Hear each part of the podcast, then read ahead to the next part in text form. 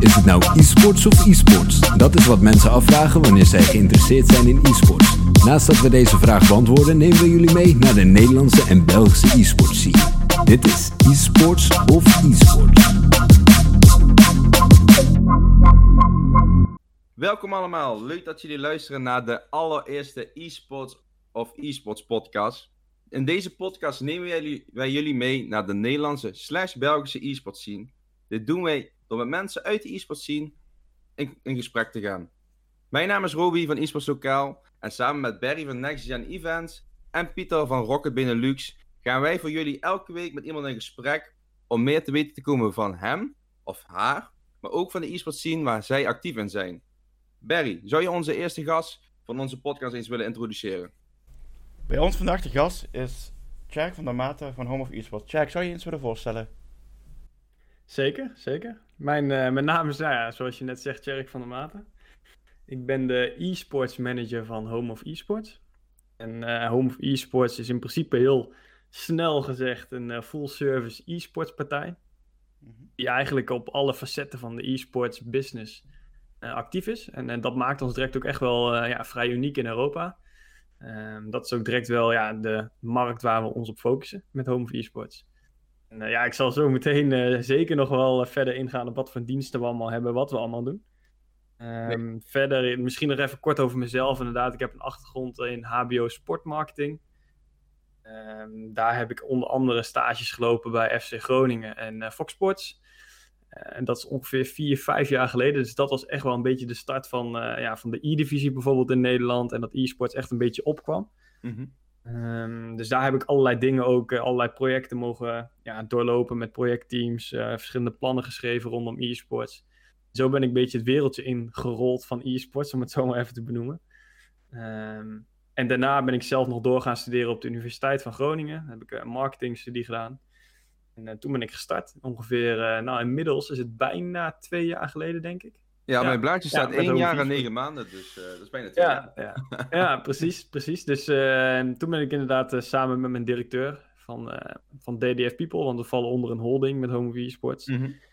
En zijn we begonnen met Home of Esports. En gewoon eens gekeken van, oké, okay, wat gebeurt er allemaal in Nederland met e-sports? Vooral achter de schermen heel veel uitgezocht. En de laatste ja, half jaar, iets langer dan een half jaar, wel echt ook naar buiten gekomen van, oké, okay, dit is wie we zijn en hier staan we voor en ja, dit zijn de toffe dingen die we doen met e-sports, vooral dat. Want hoezo pas na een half jaar, want je zegt heel expliciet, pas na een half jaar zijn we echt naar buiten en treden daarmee. Hoezo nu pas of toen pas? Ja, in principe hadden wij heel erg het idee van oké, laten we eerst gewoon eens uh, vanuit de bedrijfsmatige kant gaan kijken van waar willen we ons allemaal in mengen. E-sports mm -hmm. is natuurlijk zo enorm groot. Ja. Uh, je hebt zoveel verschillende titels waar je in actief kan zijn. Uh, het is, het is zo'n verzamelnaam van heel veel dingen. Uh, dat we eerst gewoon eens zijn gaan praten met bedrijven die in e-sport zitten, in de eventkant, in de managementkant. Uh, noem het eigenlijk allemaal maar op. En dan mm. hebben we eigenlijk gewoon gekeken van oké, okay, willen we ons hierin mengen? Denken we dat we dat nog, ja, plat gezegd, beter kunnen dan deze partijen die er al zijn? Of mm -hmm. anders kunnen, laat het zo zeggen. Um, en dat hebben we eerst gewoon ja, heel bedrijfsmatig gewoon echt een lange termijn planning van gemaakt. Waar willen we ons nou in mengen? Wat, wat kunnen we goed? En waar willen we ons vooral ook niet in mengen? Die, die is ook wel heel belangrijk.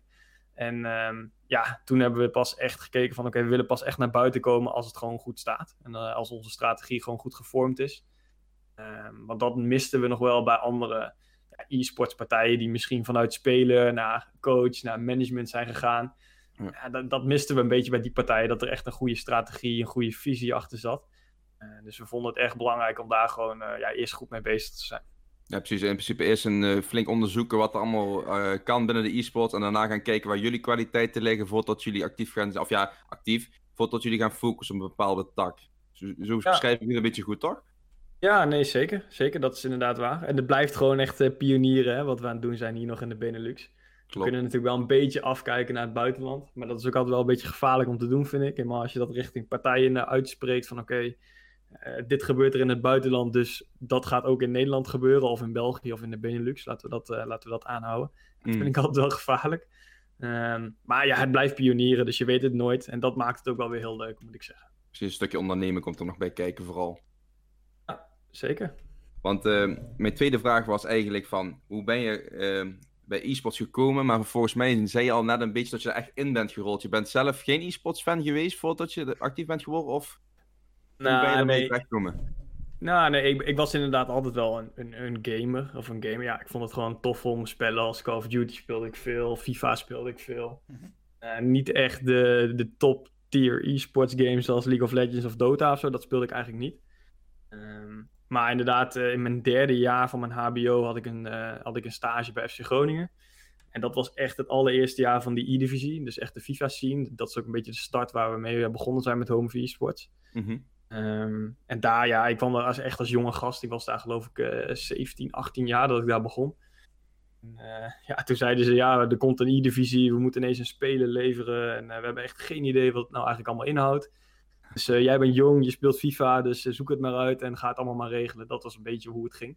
De beste leerles, toch? Eh, ja, en dat was hartstikke tof hoor. Dat eh, was echt een heel leuk project. Eh, E-sport erbij gehaald. Dat was destijds Absalom Warkor. Dat is echt nog wel een oude veteraan in de e-sportswereld.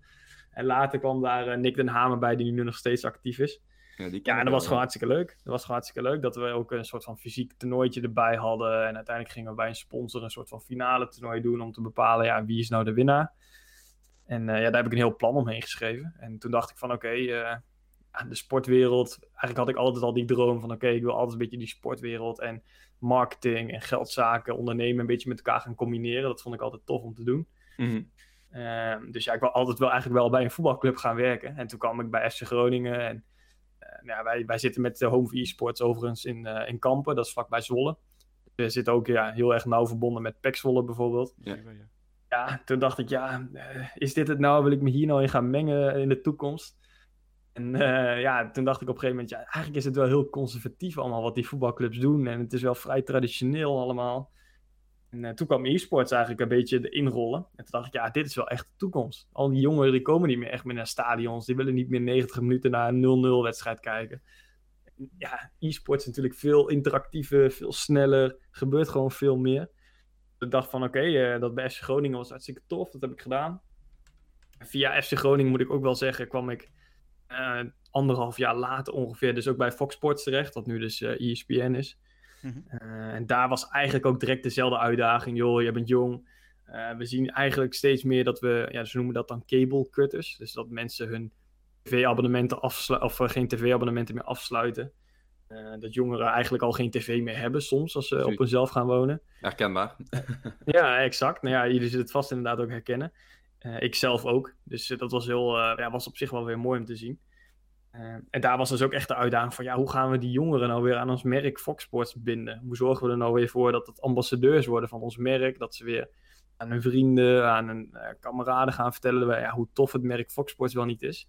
En toen dacht ik, ja, dan moeten we ook wel weer iets met e-sports doen, want dat is de toekomst van jeugd en jongeren en binding Precies. ja, ook daar heb ik toen weer een heel plan daaromheen geschreven. En toen, eh, ja, toen ging het balletje wel echt rollen. Dat ik dacht van oké, hier eh, drijven echt grote merken in de mainstream media als een voetbalclub als FC Groningen. Maar ook ja, de hoofdvoetbalmediapartij van Nederland kun je wel zeggen als Fox Sports. 100%. En die vragen hierna. Dus ja, waarom zal ik mezelf daar niet in gaan specialiseren? En toch wel een soort van voorloper hopelijk in zijn van oké, wat kunnen we met binding, vooral echt die marketingkant. Ehm, en dat vond ik hartstikke tof. Dus heel lang antwoord. Sorry daarvoor, maar Ja. dat is een beetje hoe ik erin gerold ben. Ja. Nee, precies. Dat klinkt als een heel leuk antwoord. Eigenlijk in principe, als ik het goed formuleer, ben je gewoon een jonge jongen geweest die ehm, door de oude media, laten we het zo even eh, grofweg zeggen, gevraagd is van, zorg er maar voor dat de nieuwe generatie met ons bent. En daar heb je je eigen weg in gevonden. En volgens mij gaat dat nog steeds goed. Dus eh, alleen maar complimenten naar jou toe, toch? Ja, nee, dankjewel. Nee, ik denk dat het, eh, dat het een heel mooi voorbeeld is van sportmarketingstudenten. Er zijn er natuurlijk heel veel van. De jongens die, die tof vinden om te voetballen. Ik ben ook een voetballer geweest vroeger. Eh, en die dat uiteindelijk wel een beetje dat voetbalsportachtige hun werk willen maken. Ja, Mm. die komen dan bij voetbalclubs terecht, maar daar zijn maar heel weinig plekjes. Precies. Eh, dus ja, ik hoop ook dat, eh, dat het een beetje een voorbeeld is dat je ook in de e-sportswereld terecht kan komen. En dat het eh, ja, nog heel erg hard gaat groeien, hopelijk de komende maanden slash jaren. Dat Mm. daar heel veel plekken komen voor eh sportmarketingstudenten.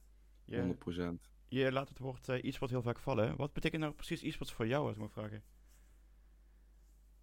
Ja, dat vind ik altijd een hele, hele leuke eh, discussie, wil ik niet zeggen. Maar voor iedereen is het natuurlijk weer een andere uitleg wat bij e-sport hoort. Ehm, ik zeg altijd wel, ja, het is echt wel het competitief spelen van games. In de algemene zin. Dus het kan natuurlijk heel veel zijn. Het wordt ook steeds meer. En dan echt op hoog niveau in een georganiseerde competitie, dat vind ik echt e-sport. Ehm, je kunt daaronder heb je nog een hele grote groep met gamers. Dat noem ik dan gaming in principe. Mhm. Die ook inderdaad misschien wel voor zichzelf denken, ik speel op hoog niveau. Maar die doen dat nog niet in een georganiseerde competitie of op competitief niveau. En ik vind het dan altijd lastig om dat e-sports te noemen, moet ik eerlijk zeggen.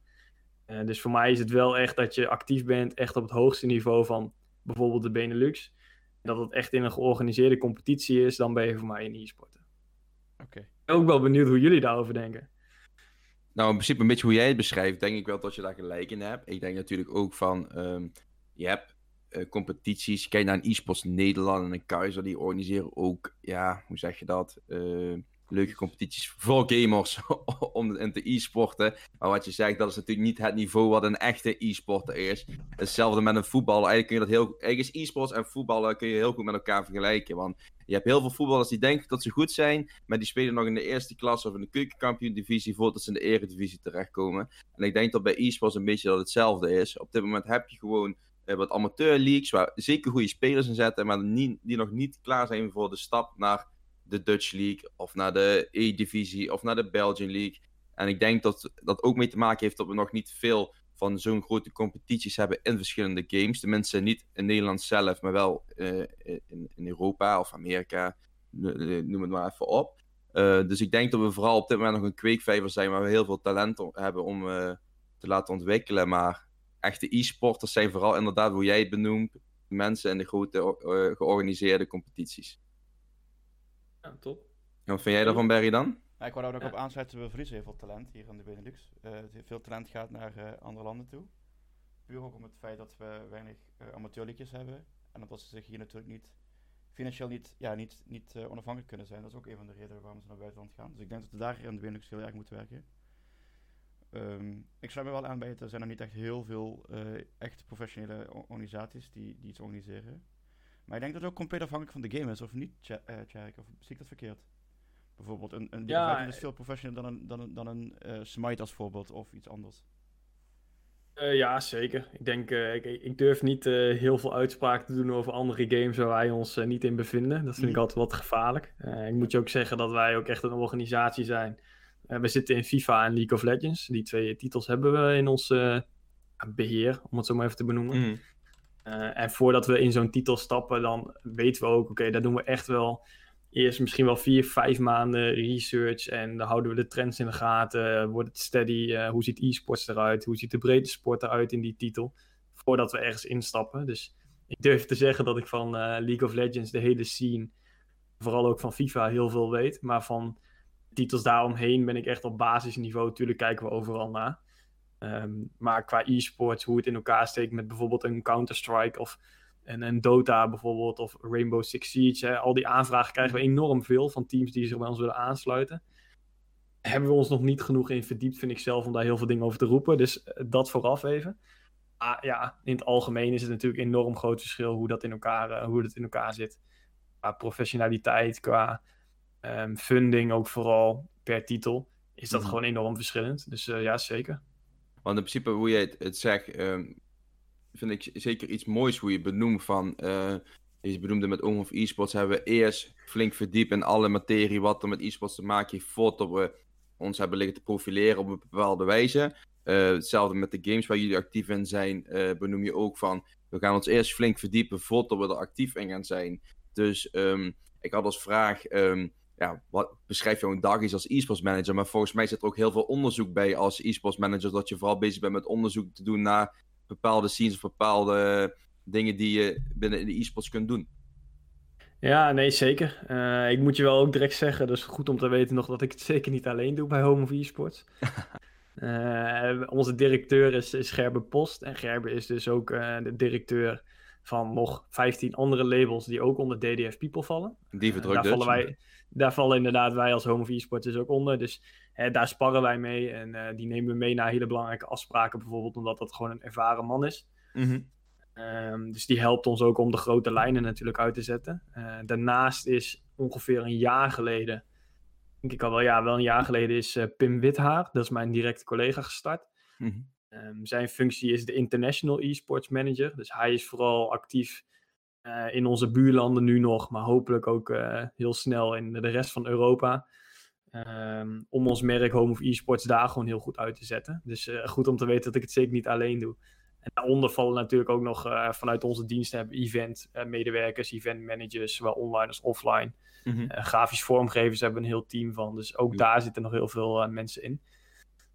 Ehm, maar om erop op je vraag terug te komen, hoe ziet mijn dag eruit als e-sports Ja, manager? precies. Ja, is heel, heel, heel verschillend. Ehm, we hebben heel veel verschillende diensten. Dat is misschien om, goed om daar misschien iets over te vertellen. Mhm. Eh, we, hebben, we hebben zowel een online platform voor, eh, voor FIFA, echt puur gericht op FIFA, waar we dus een soort van ranking systeem aan hebben. Dat is een ELO ranking, waar we dus eigenlijk, eh, ja, eigenlijk custom-made online events kunnen organiseren. En dan wel echt op FIFA gebaseerd.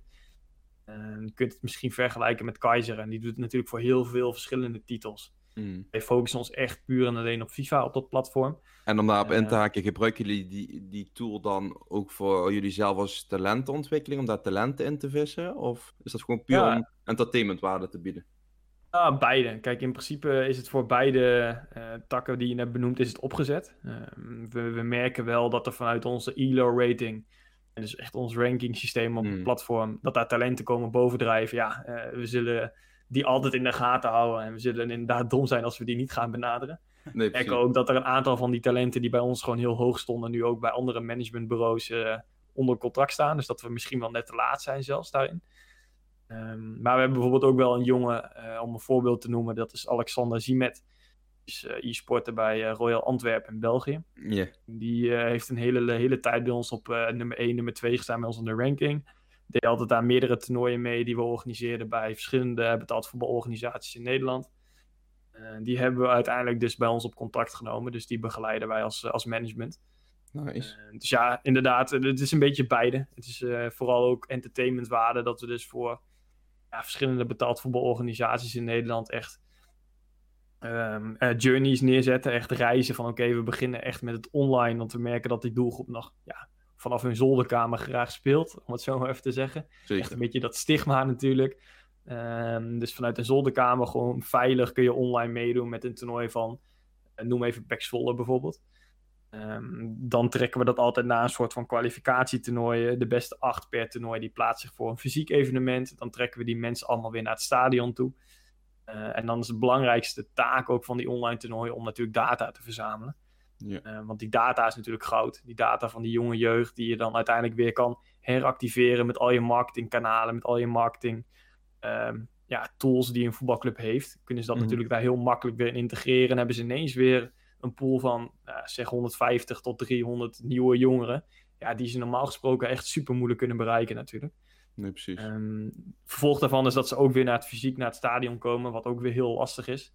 Daar kunnen we dus, eh, ja, hebben we ook weer een dienst, dat is dan de fysieke events. Mhm. Ehm, hebben we hele toffe game studio's gebouwd, ook echt wel gebaseerd op console gaming, dus niet zozeer League of Legends, maar echt FIFA, eh, Rocket League zou er ook nog bij kunnen passen natuurlijk. Ehm, die we ook weer echt custom-made, echt in huisstijl kunnen laten omtoveren in principe. En dan hebben we echt een flexibel, een hele toffe game area op locatie staan. Die kunnen we ook helemaal aan elkaar koppelen. We hebben er daar tien van. Die zijn eh, twee meter hoog en er zitten uh, BenQ-schermen in gebouwd, uh, Playstations en echt duplicatiesoftware. Twee goed. grote schermen, schakeldesken, alles. Je hebt echt allemaal een heel toffe belevenis neer te zetten. En dat vinden we vooral gewoon echt belangrijk daarin.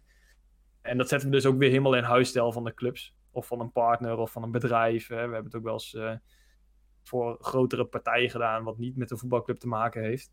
Ja, kan ook. Dus uh, dat zijn dus echt die journey die we maken. Gewoon een beetje, dat, uh, hoe je dat beschrijft, dat, dat is net een, hoe zeg je nou, een mini e-sport stadium eigenlijk zowat.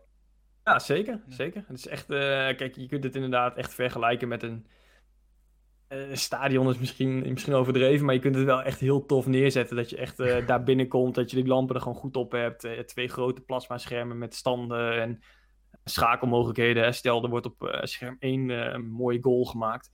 Kunnen wij dat met onze desk natuurlijk gewoon heel snel schakelen. Van oké, okay, willen op uh, display 1, het grote scherm, willen we die goal nog een keer terugzien. Dus dan kunnen we dat gewoon schakelen met een iPadje bijvoorbeeld. Dus dat is echt wel heel professioneel.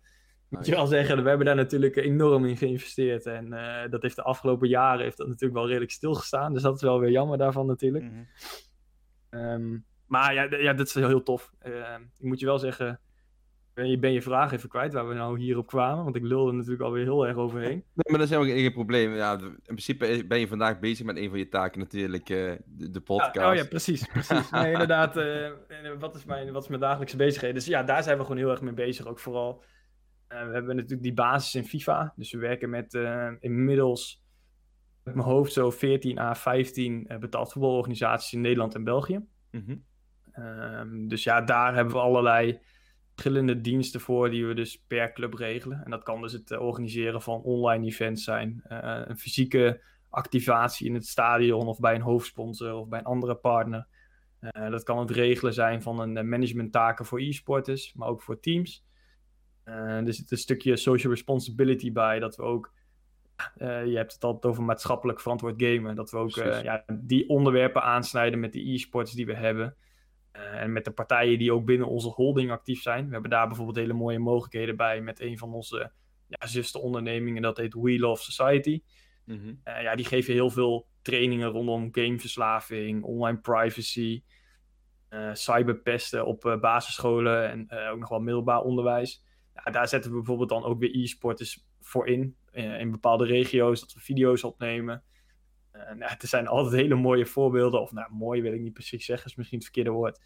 Maar goede voorbeelden te noemen van e-sporters die in het verleden wel eens een eh, fout zijn ingegaan. En die je dus heel goed kunt gebruiken om zo'n jongere doelgroep eh, ja, toch wel Te- een beetje te die zien van oké, ja precies. Dus een heel goed voorbeeld, misschien moet ik er één noemen, dat is misschien het beste. wel leuk, ja. Ja, wij hebben Tony Kok Mhm. bij ons en bij het management. Eh, Tony is eh, nou, een van de meest ervaren, misschien wel en bekendere e-sports die we nog hebben in Nederland. Die echt al heel lang meegaat. Eh, hij zat een hele tijd bij eh, Telstar, heeft hij toen gezeten. Heeft hij, op een gegeven moment mocht hij de mooie stap maken om naar eh, PSV te gaan. Ik, weet, ik kennen jullie dit verhaal? Dat is wel leuk trouwens. Nee, ik verhaal heb nog nooit gehoord. Ik ken Tony. Kok wel, want hij heeft meegedaan met onze charity stream. Klopt. Voor uh, Stichting Oh ja. Maar eh, dit verhaal is nieuw voor mij, dus... eh, Nee, oké. Speel- Nou, het is het ook voor hem ook een hele, heel gevoelig onderwerp hoor. Maar dat is Oh, wel oh. echt. eh, dus hij eh, heeft de stap toen gemaakt naar PSV. Nou, daar heeft hij één dag gezeten. Eh, Oh. En toen kwam, ik geloof, de, de social media afdeling van PSV erachter dat hij eh, een echt een vijf, zes, zeven jaar geleden misschien wel een, een tweet eruit had gedaan van. ik weet niet eens meer precies wat erin stond, maar het was in ieder geval een negatieve tweet over PSV. ik kan me wel zoiets herinneren eigenlijk. Ja, dat is ook echt wel in het nieuws geweest. Overal Ja. op heel veel verschillende dingen is dat naar buiten gekomen. Dat hij dus één dag daar gezeten had. Nou, hij had echt een mooi contract getekend voor zichzelf. En eh, dat was echt een droom natuurlijk die uitkwam voor hem. PSV natuurlijk, hè, ehm, top 3. Ja, en dat was toen gewoon echt een supergoeie e-sports club ook vooral. Mhm. En toen kon hij na één dag dus eh, weer eh, het team verlaten. Omdat ze dus dat ja, niet passend vonden bij het merk PSV. Ehm, en dat zijn natuurlijk eh, ja, go- goede voorbeelden die we dan eh, kunnen benoemen in eh, ja, van die voorlichtingen richting de basisscholen. Hè. Dat zijn gewoon hele ervaren trainers, dames die dat doen. En van Wheel of Society. Maar als je dan toch zo'n persoon nog op beeld brengt als een Tony Kok in de regio Zwolle vooral natuurlijk. Ja, dan, dan werkt dat gewoon veel beter. Hebben ze natuurlijk een veel betere voorbeeldfunctie. En daar nemen ze veel meer van aan dan, met alle respect, twee dames of, of een juffrouw of een docent. Nee, precies, maar dat heeft Ehm, er vooral ook mee te maken toch dat we op dit moment in een tijdperk leven waarin influencers eigenlijk eh, de beste personen zijn om advies te leveren. En daarnaast denk ik ook dat het vooral mee te maken heeft, ehm, of dat juist heel belangrijk is wat jullie doen, aangezien ehm, de jeugd niet doorheeft eh, wat hun gedrag, ook al zijn ze een puber of zijn ze 12, 13, maakt niet uit wat dat voor gevolgen kan hebben in de toekomst als je bijvoorbeeld bij een bepaald merk in aanraking wilt komen. Zeker, nee, 100% eens. Kijk, het is ook super belangrijk dat we dit soort dingen blijven doen. En gelukkig doen er ook heel veel partijen doen het. Ehm, ECV heeft eh, verantwoord gamen. Dat is een label van ECV. Volgens mij zit Ward daar ook wel eh, vaak bij Mm. betrokken, die jullie nog krijgen. Eh, ook supergoed natuurlijk dat zij daar heel veel mee doen. Dus ja, volgens mij hoort het er ook wel bij als e-sports organisatie dat je er op een of andere manier aan verbonden bent of aandacht aan 100%. besteedt. Eh, wa- want het hoort er gewoon echt bij. En we zien er Mm. gewoon nog zo, zoveel misgaan met die jongeren. En social media. En het is zo goed om daar gewoon eh, constant aandacht aan te besteden. Helemaal als je dus eh, ja, de tools hebt als influencers, gaming influencers binnen jouw management. En dan vind ik het uh, vanzelfsprekend dat we daar gewoon heel erg mee bezig zijn ook. Precies. Um, dus ja, die, dat doen we dus ook. En als laatste, daar komt eigenlijk alles samen. En dat vind ik altijd het meest interessante eigenlijk zelfs. Nu, nu gaat het echt stukje. Ja, het stukje merkactivaties. Ik noem het zelf ook wel e-sports marketing. Mm -hmm. Waar we dus eigenlijk alle diensten die we hebben uh, heel erg inzetten om een bepaald merk te activeren. En dat, dat kan dus inderdaad de synergy zijn van influencer marketing en online events, een fysieke activatie op een beurs bijvoorbeeld. Hè met uh, simracing of FIFA of hè, noem het maar op. Mhm. Mm -hmm. En dat we echt een merk kunnen activeren om uh, ja, door middel van het marketingmiddel e-sports, laten we het zo even benoemen. Uh, en, en dat, dat vind ik gewoon heel tof. Dat vinden wij heel tof als Home of e-sports om dat te doen. Ik denk dat we er ook zonder heel overdreven over te doen, denk ik ook dat we er gewoon echt heel goed in zijn. Omdat we gewoon alles in-house hebben, kunnen we ook heel veel regelen voor verschillende partijen. Wou je niet zeggen dat je de beste dat dan Ja, niet per se de beste zal ik nooit zeggen. Want misschien is er altijd wel een partij die ik niet ken die het wel beter kan. Dus dat kan, zal altijd kunnen. Maar, ik denk de wel, die je kent, ben je de ik denk wel dat wij, uh, dat wij daar gewoon echt heel goed in zijn. Want als ik dan, je hebt het over e-sports marketing. Um, is dat, um, ja, hoe zeg je dat? Je hebt natuurlijk een leuke tool als uh, toernooitjes organiseren voor een merk en daar jeugd naartoe laten komen dat ze in aanraking komen met die merk. Maar proberen jullie steeds verder te gaan en te zoeken naar, kunnen we het ook op die manier brengen of op die manier? Ja, nee, zeker. Uh, een heel mooi voorbeeld. Uh, misschien is dat we nu ook met Heerenveen, SC Heerenveen voetbalclub. Ja, ik begin wel steeds weer over voetbalclubs, want dat, daar zitten we natuurlijk veel mee. Maar niet uit. Misschien, ik heb ook wel een ander voorbeeld misschien. Maar laten we eerst Heerenveen doen. En daar zitten we nu ook van, oké, okay, Heerenveen is... De laatste jaren hebben ze niet zo heel veel met e-sports gedaan. Loopt altijd een beetje achter. Ze vinden het moeilijk om het in het bedrijf SC Heerenveen te introduceren bij iedereen. Uh, ze zeggen nu wel, ja, we willen er gewoon wel echt iets mee gaan doen, dus we gaan er een start mee maken. En dan bedenken we daar echt een uitgebreid plan voor. Ook. We gaan gewoon strategisch nadenken van, oké, okay, wat zijn jullie waarden, wat past bij jullie? Um, willen jullie nou echt een e-sporter hebben, misschien wel uit, uh, uit de Randstad die gewoon het beste is en die goed gaat presteren in de e-divisie? Of wil je veel meer lokaal iemand, een echte Friese hebben die bij jullie past en, en die dan wel voor jullie uitkomt, maar misschien niet eerste gaat worden in de e-divisie, maar veel meer op het maatschappelijke vlak zit? En dat zijn strategieën, de tekenen dan helemaal uit voor een club. Mm -hmm. uh, en dan krijg je ook weer die journey waar we van tevoren over hadden. Dus uh, ja. een, een, merk, een e-sports merk bevindt zich eigenlijk altijd in een soort van een fase. Uh, bij Heerenveen was dat nog echt in de beginfase van oké, okay, er zijn heel veel jongeren bij SC Heerenveen. Want ze hebben natuurlijk een super groot bereik eigenlijk in, helemaal in Friesland, in het noorden van het land.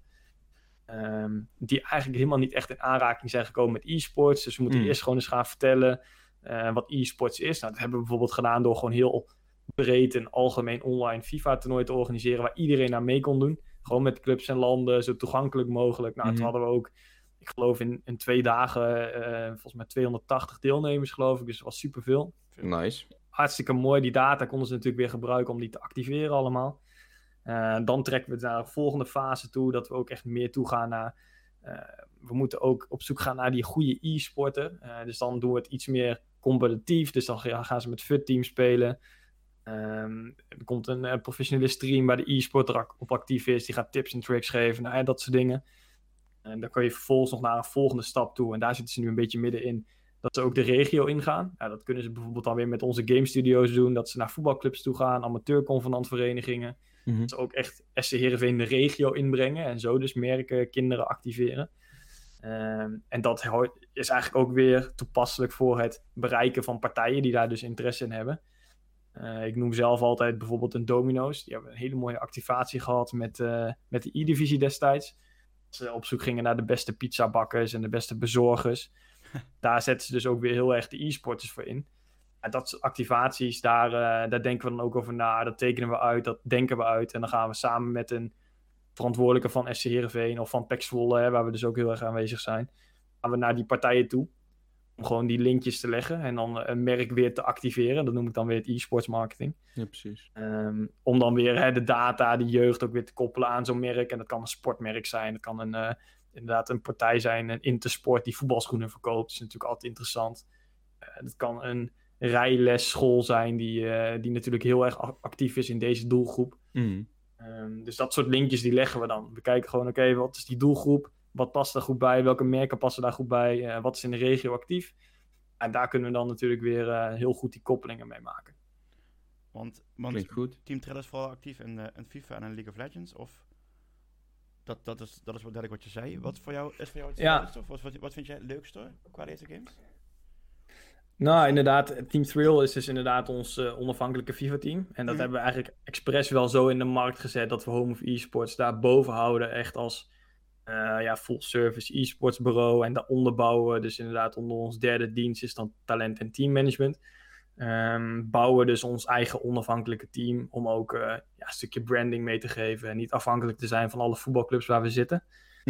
Ehm, die zitten dus inderdaad in FIFA en League of Legends. Eh, wat ik dan het leukste vind, ja, mijn basis ligt in FIFA. Dus ik kan, ik kan daar niet echt omheen dat, om te zeggen dat ik dat type het tofste vind. Moet je wel zeggen dat ik eh, echt, echt heel erg fan ben van League of Legends. Ook geworden ben, moet ik zeggen.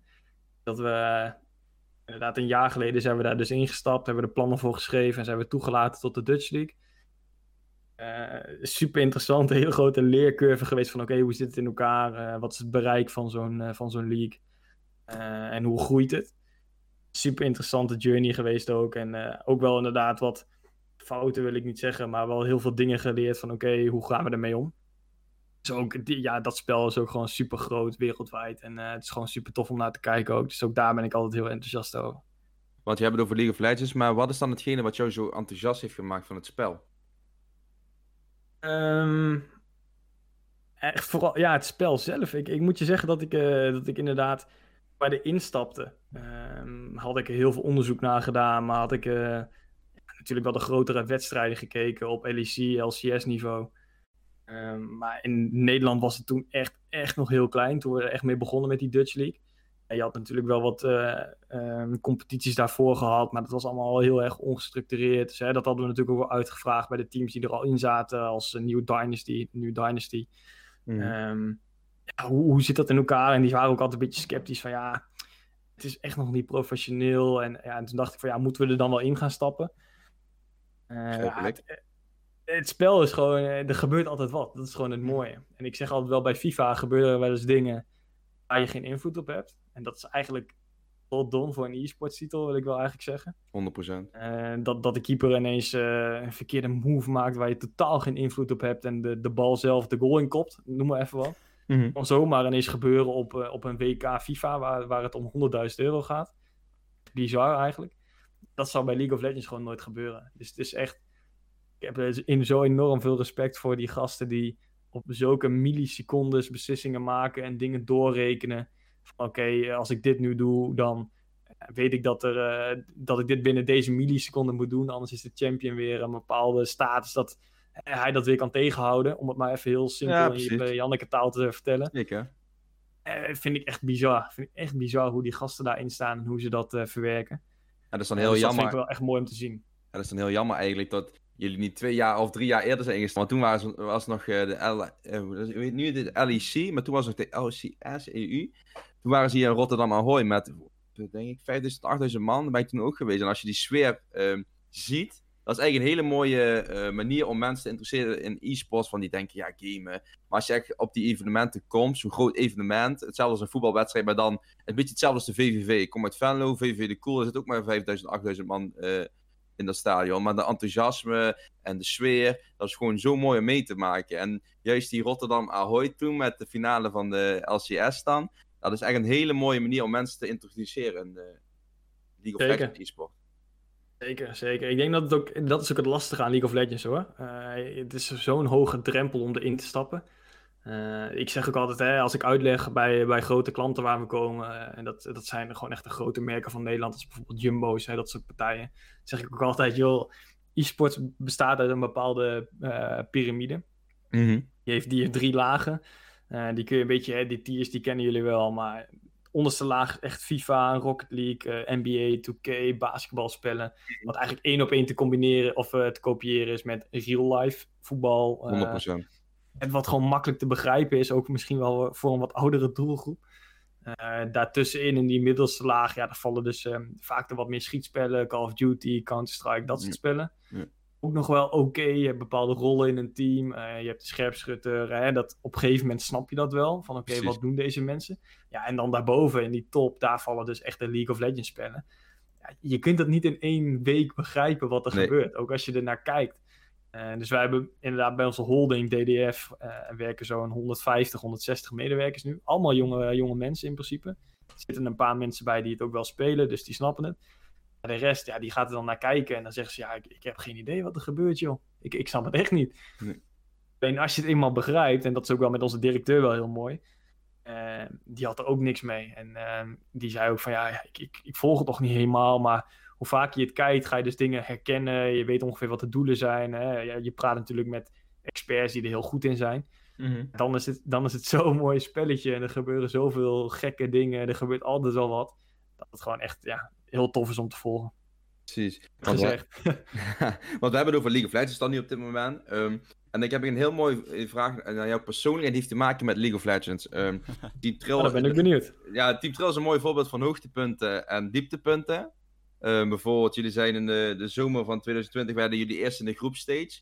En afgelopen eh, seizoen zijn jullie 0-10 gegaan. Hoe ga je daarmee om, met zo'n dingen? Want jij hebt hoogtepunten meegemaakt en je hebt nu een heel erg dieptepunt meegemaakt. Hoe verwerk je dat als manager en hoe, welke stappen zet je om uit dat dal tussen aanhalingstekens uit te komen? Ja, nee, dat is super moeilijk. Ik, eh, ik, moet, ik zeg ook altijd tegen mensen om me heen, ik kan echt super slecht tegen mijn verlies. Eh, dus dit is echt wel even een, een, een klap die je moet verwerken. Had je natuurlijk van tevoren nooit verwacht dat, eh, dat je inderdaad echt in zo'n diep dal zou gaan komen. Aan de andere kant, ja, het hoort ook wel weer bij sport. Voetbalteams hebben het ook. Dat kun je natuurlijk ook weer vergelijken met e-sportsteams. Dus ja, hoe, hoe kom je eruit? Eh, vooral heel veel vertrouwen houden dat het gewoon weer goed gaat komen. Dat is echt eh, het belangrijkste wat erbij komt kijken, denk ik. Eh, en gewoon ja, wel de juiste energie er weer in stoppen. Met elkaar blijven analyseren van oké, eh, wat ging er nou mis en wat gaan we veranderen zodat het, ja, het volgende split in dit geval gewoon weer heel goed staat. Dat we gewoon weer meedraaien aan de top waar we ook inderdaad in de summer split vorig jaar geëindigd zijn. Ehm, ja, dat is daar wel gewoon eh, een heel groot onderdeel van. Vooral niet bij de pakken neer gaan zitten, zeg ik altijd.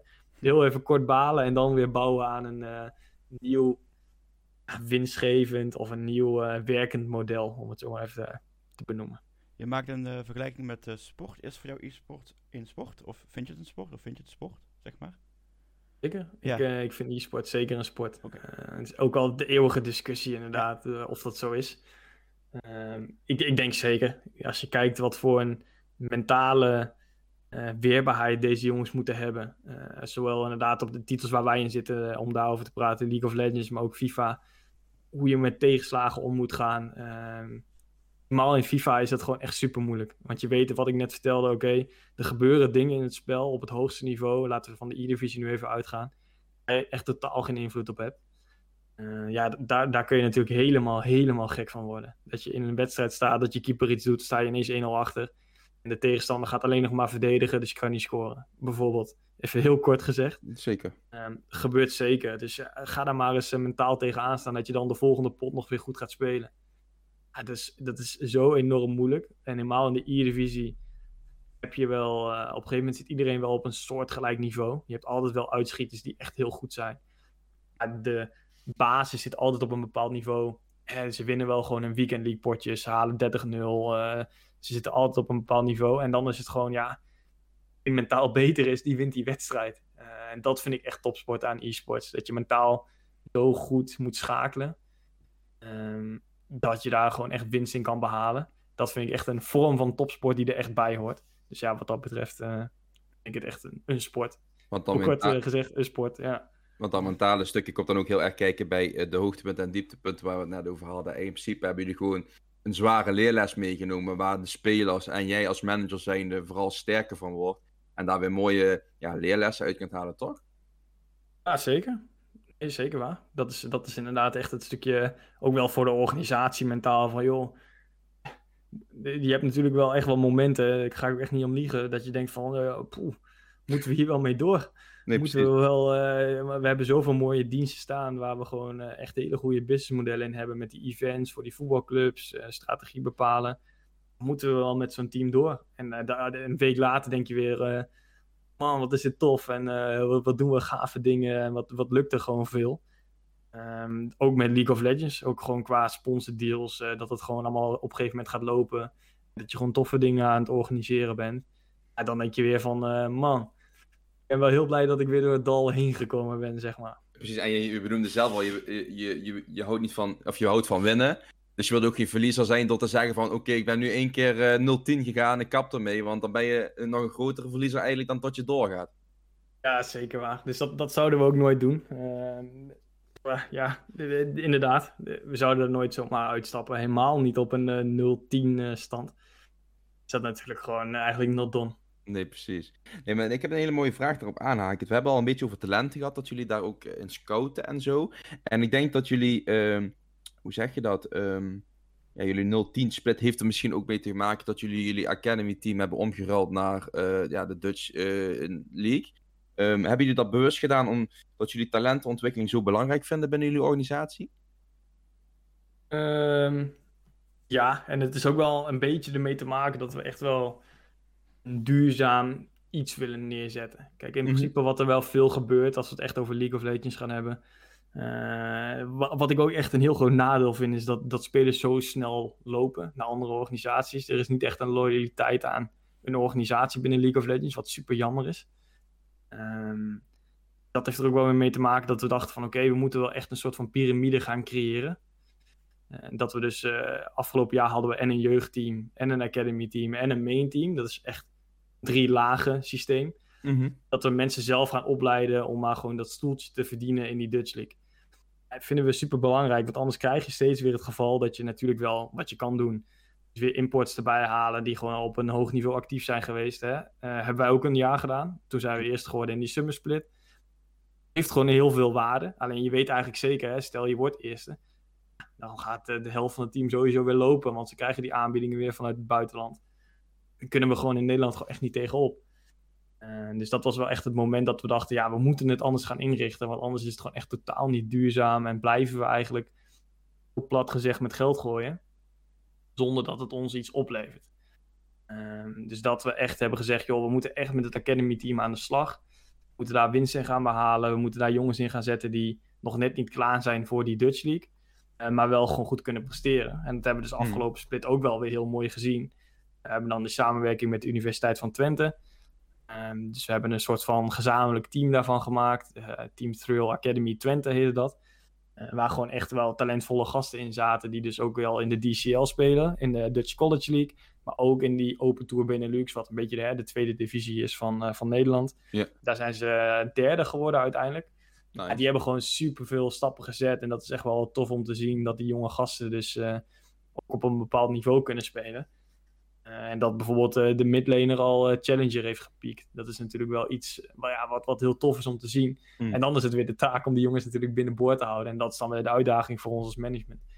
En dat is wel een veel duurzamer model. Dat je dus zo jongens kunt opleiden. Die kan proberen te binden aan je organisatie. Dat is natuurlijk nog wel echt de uitdaging. Mm. Die je door kan zetten naar je main team om in de Dutch League te spelen. Want ik denk dat dat wel wat je bedoelt, die drie lagen die jullie hebben. schoolteam, academy team en Dutch League.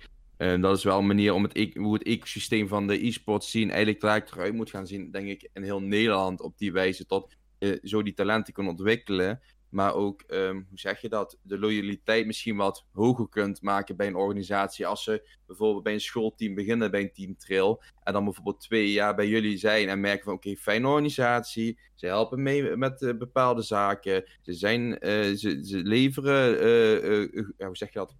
Um, goede middelen, fijne middelen om mee te werken. Dat, dat dat één reden is om de loyaliteit alleen maar sterker te maken. Maar daarnaast, um, hoe denk je dat je dat nog meer kunt uh, um, ja, verstevigen dan, dan niet alleen geld te moeten bieden? Want dat is een van, van de grote redenen, denk ik, waarom dat de loyaliteit zo uh, slecht is, tussen aanhalingstekens, omdat bepaalde organisaties gewoon geen geld hebben. Ja, nee, ja, dat, dat is nog steeds wel een issue natuurlijk, dat de funding in de Dutch League gewoon erg laag is. Um, ik zeg ook altijd, joh, we moeten dat ook gewoon... Oh, Siri gaat aan, dat is niet de bedoeling. knippen, knippen. ik, uh, ja, ik moet ook wel gewoon eerlijk zeggen dat we daar ook gewoon open en eerlijk over moeten zijn. En mm. niet uh, van de daken gaan schreeuwen hoe goed we al bezig zijn in de Dutch League en hoe groot het al wel niet is in de wereld. Want nee. ja, het, we zitten gewoon echt nog in de beginfase van, uh, van League of Legends in Nederland.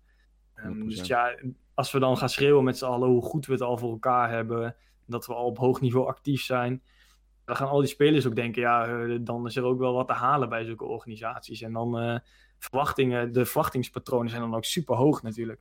Dat is natuurlijk ook wel iets wat een beetje ja, misgaat, wil ik niet zeggen, maar wat wel gevaarlijk is. Ehm, daarnaast, ja, funding is gewoon wel belangrijk. Dus we moeten er echt wel voor gaan zorgen met alle teams. Meer samenwerken, ervoor gaan zorgen dat we elkaar ondersteunen en niet tegen elkaar gaan werken vooral. Mhm. Eh, want dat is ook wel volgens mij de afgelopen jaren heel veel gebeurd. Als ik beetje de organisatie sprak. Ehm, volgens mij doen wij dat als Team Trail totaal niet. Dus eh, daar hebben we ook al wel gesprekken over gehad met bijvoorbeeld een Dynasty om gewoon echt meer samen te gaan werken. Eh, en we moeten ja, de pool van talenten in Nederland gewoon laten groeien. En dat eh, doen we door de initiatieven die wij nu ook weer aan het organiseren zijn voor aankomend weekend, de scouting rounds. Maar gewoon ja, hele jonge talenten een platform te geven. Om zichzelf ja, te kunnen bewijzen, om zichzelf te kunnen laten zien. En ook gewoon, eh, ja, proef er maar eens aan wat het is. Eh, laat je maar eens zien op een stream, eh, in teamverband, op competitief niveau. En misschien ja, val, val je op en pikken we je er wel uit en zetten we je een keer in zo'n academy team om, om te laten groeien. En als je snel genoeg stappen maakt, ja, kan het ineens heel snel gaan. Dan sta je zo ineens bijvoorbeeld in Duitsland of in Engeland. eh, en dan krijg je, zit je in een gaming house of in Turkije bijvoorbeeld. Hè, Ja. Zit je in een gaming house en verdien je 3.000, 4.000 euro per maand. Ja, die, die, die stappen zijn echt best wel snel te maken in principe. Eh, dus ja, daar moeten we wel met z'n allen dan voor gaan zorgen. Want in principe hebben we het dan even over e-sports organisaties. Maar wat vind je eigenlijk van het stukje personal branding van de e-sporter? Ik denk dat daar ook heel veel focus op moet gaan liggen. Denk je niet? Ja, wa- want hoe bedoel je dat precies? Ik denk dat ehm, het heel lastig is op dit moment ook van merken om zich aan een e-sporter te binden. Als je kijkt, we hebben wel een Dutch League en een FIFA eh, of een E- E-divisie. En ik denk dat bij de E-divisie wat makkelijker is om, om een branding, om een persoon te maken. Maar als je kijkt naar de Dutch League, is het ja, nog heel weinig eigenlijk. Je hebt wel een paar leuke spelers, maar daar weet je niet veel van af. Eh, denk je niet dat de e-sports eh scene hier in Nederland slash België ook vruchten van kan gaan plukken als ehm, e-sporters heel erg op hun eigen branding letten, zoals brand naar voren komen? Of denk je van, ja, dat kan beter bij de organisatie zelf blijven? Nou, nee, wa- wat vind je zelf?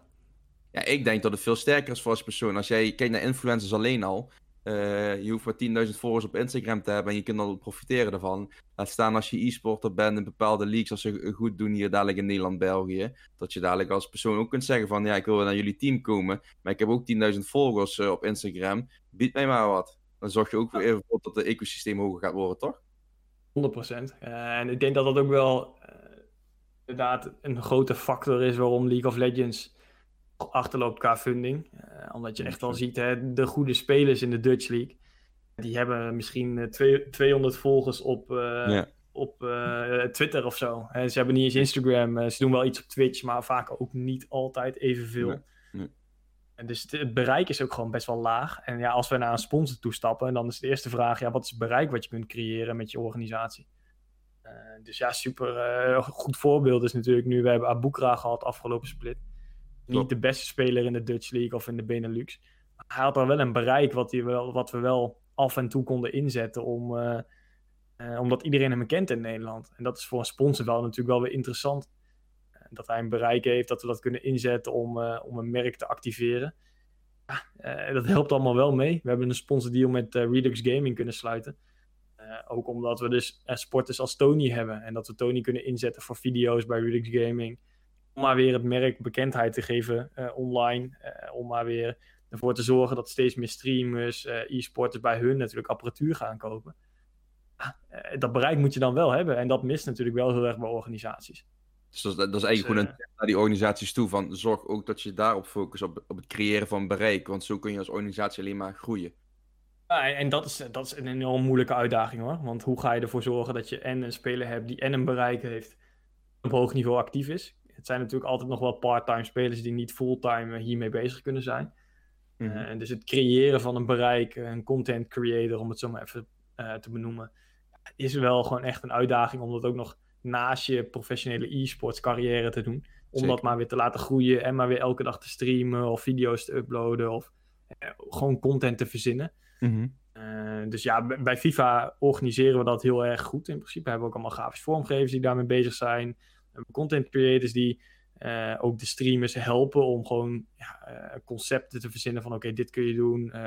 Hier kun je een keer een serie over maken en ga eens dit proberen op een stream. Zodat het gewoon interessant is. Dus dat doen ze zeker niet alleen maar zelf. Ehm, maar in, in, League of Legends is het gewoon nog niet interessant genoeg, omdat die kanalen gewoon nog zo klein zijn. dat ja, de, de scene gewoon nog best wel klein is, om het zo even te zeggen. Dus dat is zeker een hele goede.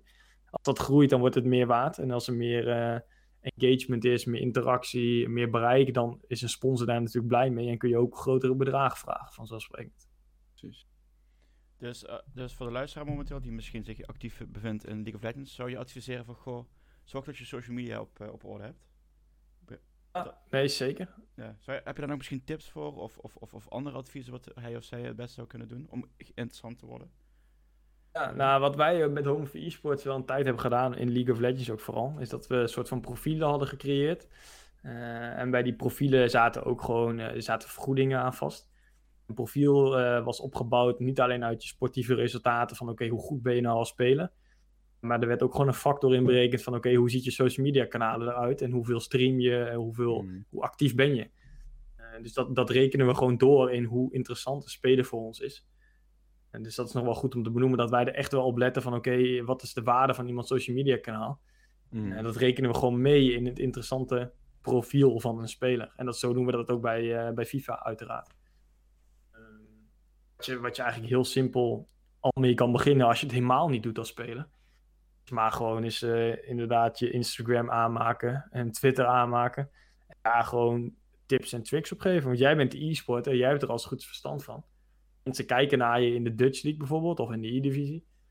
Uh, dus mensen nemen echt wel dingen van jou aan, die misschien op een lager niveau actief zijn. Dus jij dingen gaat delen van jouw eigen visie, of je gaat uh, in League of Legends termen de LEC kijken en daarover tweeten wat jij daarvan vindt. Of hè, gaan mensen er wel op reageren bijvoorbeeld. Uh, en als je dat op een gegeven moment kunt gaan vertalen in de volgende fase, dat je dus online bent op Twitch bijvoorbeeld. Dan ga je je game streamen, je gaat daar gekke dingen uitproberen wat misschien werkt of helemaal niet werkt je, je betrekt op een gegeven moment in de volgende fase je volgers daarbij. Van oké, vertel jullie maar eens een keer wat ik moet gaan proberen, wat ik moet gaan spelen. Dan, dan bouw je een interactie op, dan bouw je een fanbase op. Dan word je interessant. Dan word je interessant ook voor partijen. Zo heeft Abukra dat ook een tijd gedaan natuurlijk. En dan kun je het helemaal uit gaan bouwen naar uh, Abukra, de Abukra City Cup volgens mij een keer georganiseerd. En doen wij in FIFA ook, hebben we de Tony Kok uh, Cup bijvoorbeeld. dan ga je echt de waarde creëren voor partijen en uh, voor bedrijven daar omheen ook om die data te verzamelen, om een merk daarop te zetten, zodat je daar dan weer geld uit kunt halen. Dan, ja, dan is het cirkeltje rond. Het klinkt heel simpel, het is best wel een moeilijk proces, maar dat zijn wel de stappen ongeveer die ik, eh, die ik daarvoor uit zou tekenen. Ja, dat is misschien wel simpel, maar het kost gewoon veel tijd.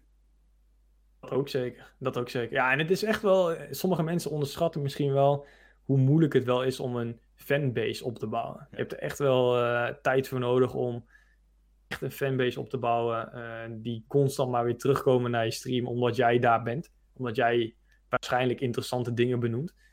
Uh, dus het is wel goed om van tevoren te bepalen, joh, wat voor dingen wil ik gaan benoemen op die stream. En waarom komen mensen eigenlijk naar mijn stream toe? Dat je die doelen heel erg helder voor je hebt. Dat je denkt van oké, ik ben e-sporter. Dan zullen ze misschien naar me toe komen omdat ze tips en tricks willen van oké, hoe speel ik een bepaalde champion? Dat kan. Er zijn ook content creators die waarschijnlijk niet zo hoog zijn in, uh, in ELO bijvoorbeeld waarom komen mensen dan naar je stream? Ja, misschien voor een stukje entertainment. Uh, misschien willen ze hele gekke dingen zien dat je bepaalde champions op een plek speelt waar niemand ze speelt. Of dat je bepaalde builds uitprobeert die niemand uitprobeert. Ja, dan kun je ook een fanbase opbouwen. En dat is wel goed om voor jezelf te bepalen voordat je begint. Want op het woordje fanbase is het betere woord niet misschien community. Omdat het heel erg nu een trend is om juist een community op te bouwen. Is dat niet het betere woord voor fanbase? Of denk je echt nog steeds dat je een fanbase moet hebben en een community? Ja, wat is volgens jou het verschil tussen een fanbase en een community? Ja, ik denk community is iemand die gewoon pal achter je staat en uh, ja, hoe zeg je dat? Gewoon, ja, ik, ik vergelijk een beetje met een Discord community. Als je kijkt naar streamers, die hebben gewoon letterlijk in een Discord een kanaaltje staan waar 20 mensen elke morgen goedemorgen zeggen en 20 mensen elke avond goede avond zeggen. En ik denk dat de fanbase, um, ja, in de e-sports denk ik dat de fanbase vooral nog heel erg teamgericht is. Dat ze heel fan zijn van een organisatie en niet echt van een speler. Tenminste, in de een, de, de, de, de Benelux zien. Maar ik denk dat je als speler zijnde vooral belangrijk moet zijn om een community op te bouwen. Want je, jezelf, hoe zeg je dat? Mensen een fan van je noemen, denk ik dat dat een beetje ouderwets is. Ben ik zelf van mening. Ja, nee, is, is wel goed kunnen hoor. Ik denk, ik denk eh, dat het met elkaar te maken heeft. Een fanbase Mhm. en de community. Community is misschien een wat hipper woord daarvoor. Eh, en het is heel belangrijk dat je vooral gewoon interactie hebt met de mensen die je volgen. Laten we het dan zo even benoemen. Precies. de mensen die je volgen, die je interessant vinden, ja, laat, daar moet je interactie mee hebben en houden. En een, een Discord community kan daar bijvoorbeeld een heel goed, eh, eh, hele goede tool voor zijn om maar constant interactie te hebben ehm, met je merk. Want wij zien het wel echt, een e-sporter is ook gewoon een merk. En we begeleiden niet alleen e-sporters, ook bij Home of E-sports, maar we zitten ook bij onze zusteronderneming Brainpink. Dat is weer een zusteronderneming, dat is een marketingbureau. En daar zitten we bij in. Dus daar hebben we ons kantoor bij in. Dat is gewoon een best wel groot marketingbureau, ook gevestigd in Kampen. Ja, die begeleidt bijvoorbeeld ook DJ's. Mhm. Eh, ja, die zetten we ook neer als merk.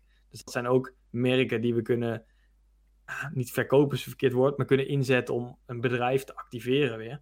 Ja, en dan is het gewoon heel belangrijk om te weten, oké, wat past er bij jou als merk? Dus we hebben daar een soort van DNA-paspoort maken we daarvoor, om te kijken van, oké, eh, wat voor een persoon is het, waar houdt hij van?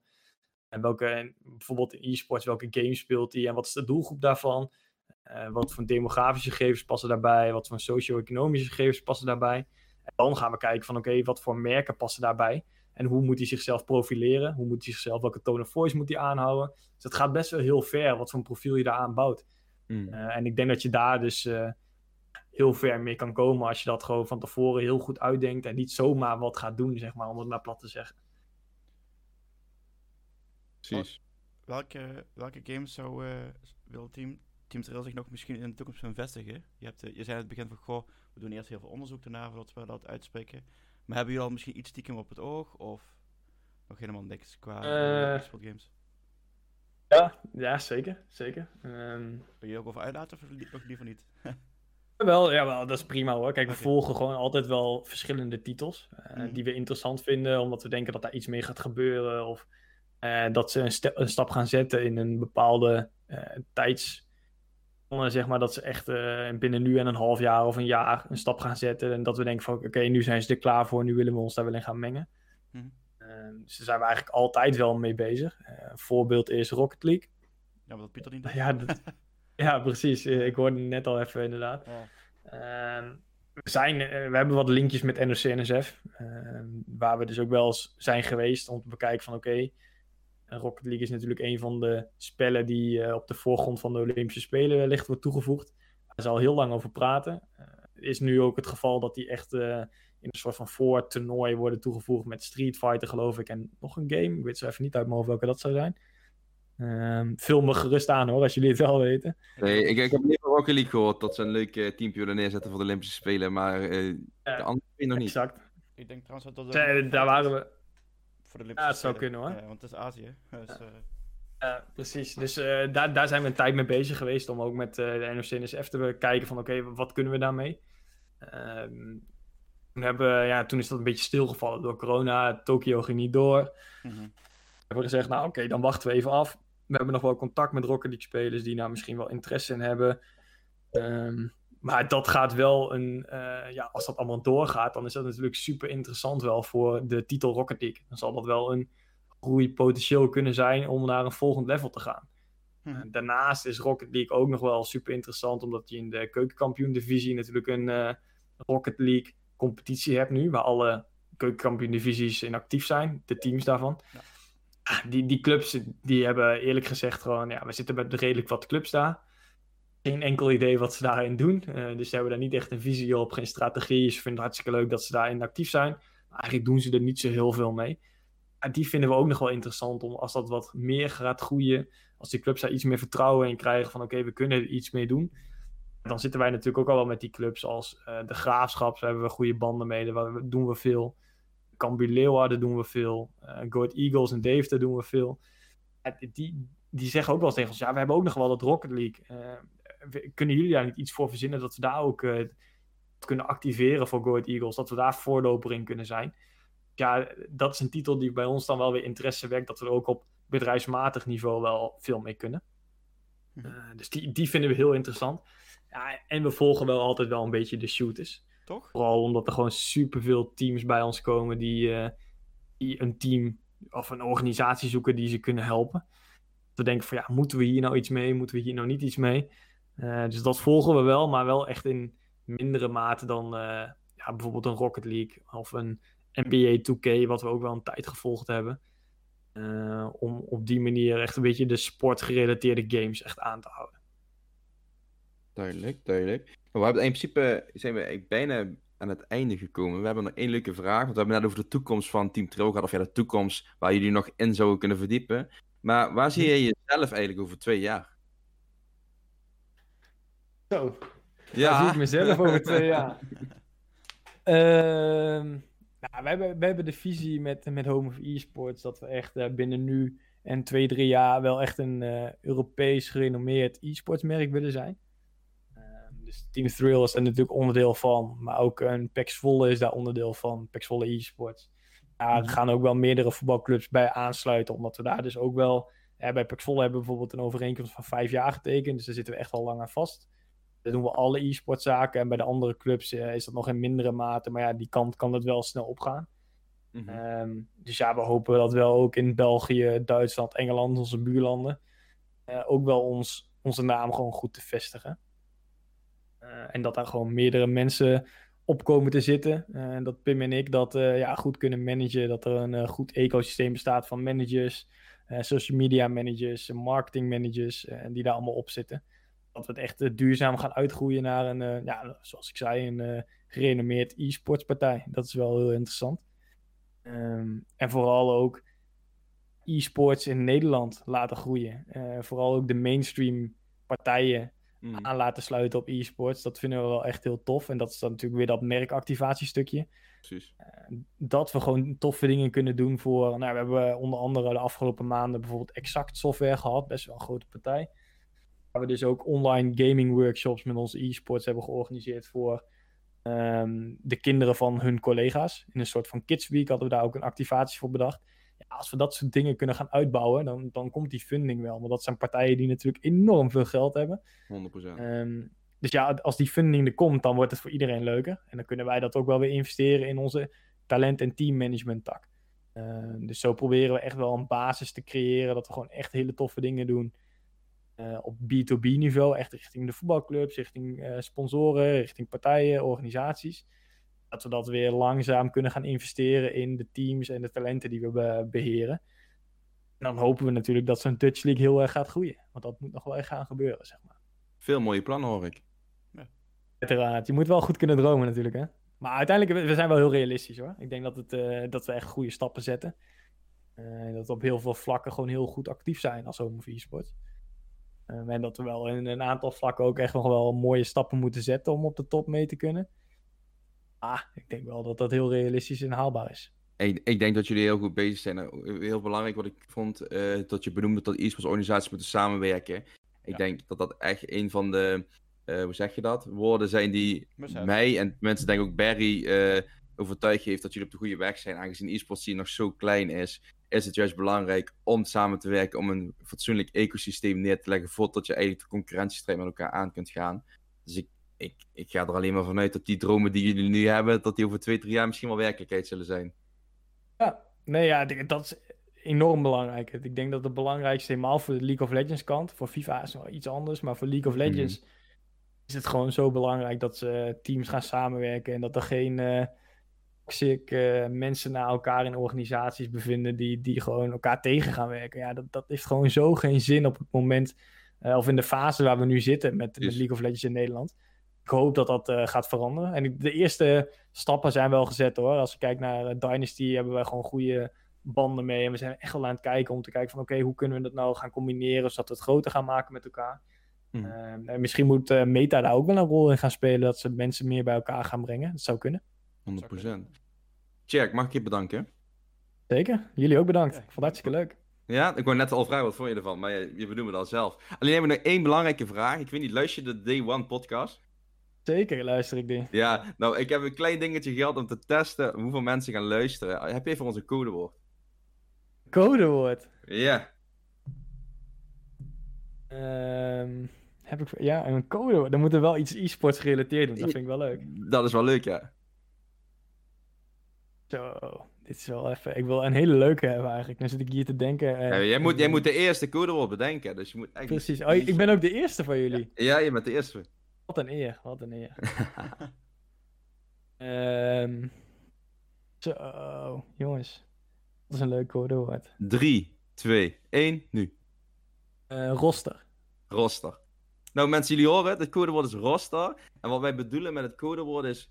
ehm, als je de- tot het einde hebt geluisterd van onze podcast, stuur ons dan een DM'tje naar Next Gen Events, eSports Lokaal, Rocket Benelux of naar Tjerk. Tjerk, ben je actief op Instagram?